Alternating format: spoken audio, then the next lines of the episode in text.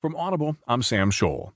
From the Washington Post Politics section, Dan Balz writes Shifting attitudes among Democrats have implications for 2020. Partisan divisions are not new news in American politics, nor is the assertion that one cause of the deepening polarization has been a demonstrable rightward shift among Republicans. But a more recent leftward movement in attitudes among Democrats is also notable and has obvious implications as the party looks toward 2020. Here is some context.